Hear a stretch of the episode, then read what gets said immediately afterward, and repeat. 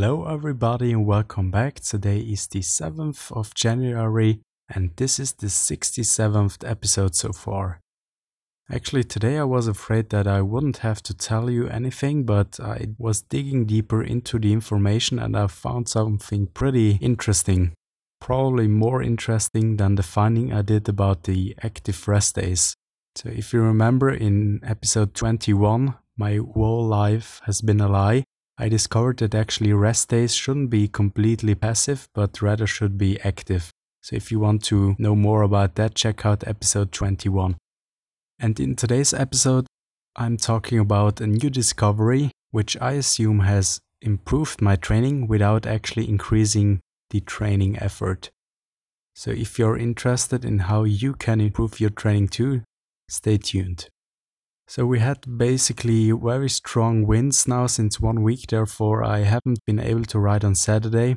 Actually, on Saturday I planned to do the reference ride, but as the wind was that strong, it was up to 70 kilometers an hour, I decided not to go for a ride.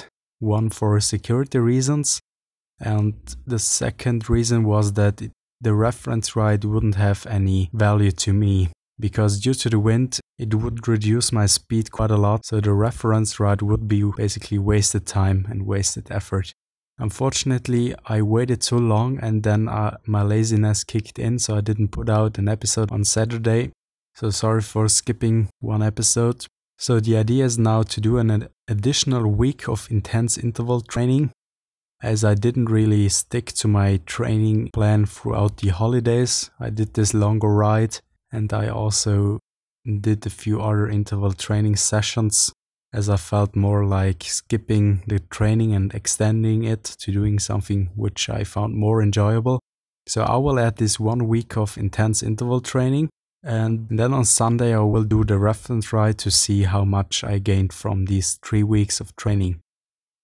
So I wanted to record this podcast earlier, but I somehow got stuck in the data and I found something pretty interesting.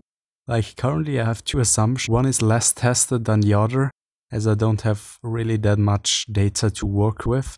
So the first assumption is that actually the longer ride has improved my riding quite a lot as probably my body got used to the high intensity interval training. So this kind of different training besides the interval training made me perform better. At least that's my assumption but I don't really have any data to base this on. But today's ride felt quite good. The average speed was quite high, 9.4 kilometers. I did that before, but overall the heart rate wasn't that high either. So I think this can be quite advantageous, especially as the longer rides tend to be a good alternative to normal interval trainings, which they are fine, but after a time they get kind of boring and I like to do longer rides, especially if I can combine them with a nice downhill ride on a trail, which I will probably do on the next weekends.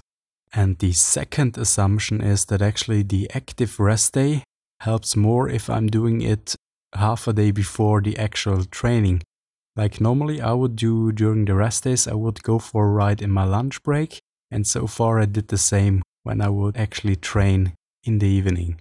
So I was basically riding my city bike each day during the lunch break. And obviously, every second day, every other day, I was doing my interval training session. So it could have happened that I would ride twice a day. And from the few rides I did, I assume that actually training in the same day twice is improving my performance way more than doing an active rest day.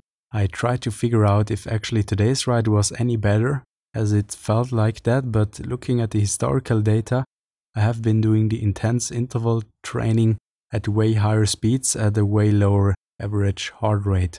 So I was curious what that result was caused by. So I checked and my assumption has been true for only two rides, so this is not a very good. So as I already said, this is just an assumption, but it looks really promising that actually doing two rides a day Obviously, one easier ride and one training ride is improving my performance even more. So, to wrap the things up, the two assumptions and two discoveries of today's podcast have been So the first assumption has been that doing longer rides once a week is actually improving my stamina as it kind of interrupts my training schedule and brings a bit variation into the training as the assumption is that my body got some sort of used to the interval training experiment and the interruption forces my body to change and to improve his stamina even more. And the second assumption is that actually doing the active rest day is more favorable if I'm actually doing it on the day I'm doing the training. So, like doing two trainings a day. One is like a casual ride, no focus on outperforming myself, but just transportation. And then later in the day, like five hours in between, the training in the evening. And while I did this comparison, I also find some sort of a hurdle which was introduced by myself. Actually, I'm doing always 9 minutes of warm up, which means like if my stamina is improving, I'm obviously riding further. As I'm always riding the same time, I have to compare my rides from my average speed and my distance. As I don't put that much focus on how fast I ride during the warm up, it kind of messes up the whole distance. So if I'm slacking off during the warm up once, it could be that the total kilometers is less. And if I'm performing better during the warm up, it could be that the total distance is way more than all the other rides. What I decided is that I actually will change my interval training settings, which means like I will do the warm up until a specific point where I'm then pressing a button on my smartwatch to actually start the first intense interval. So I can guarantee that I'm always having consistent results on my watch, which make my rides way more comparable. And as you have already seen, keeping track of all the data has allowed me to spot this difference between active rest day and also introducing a different kind of ride every now and then. With that said, thank you for listening and until the next time.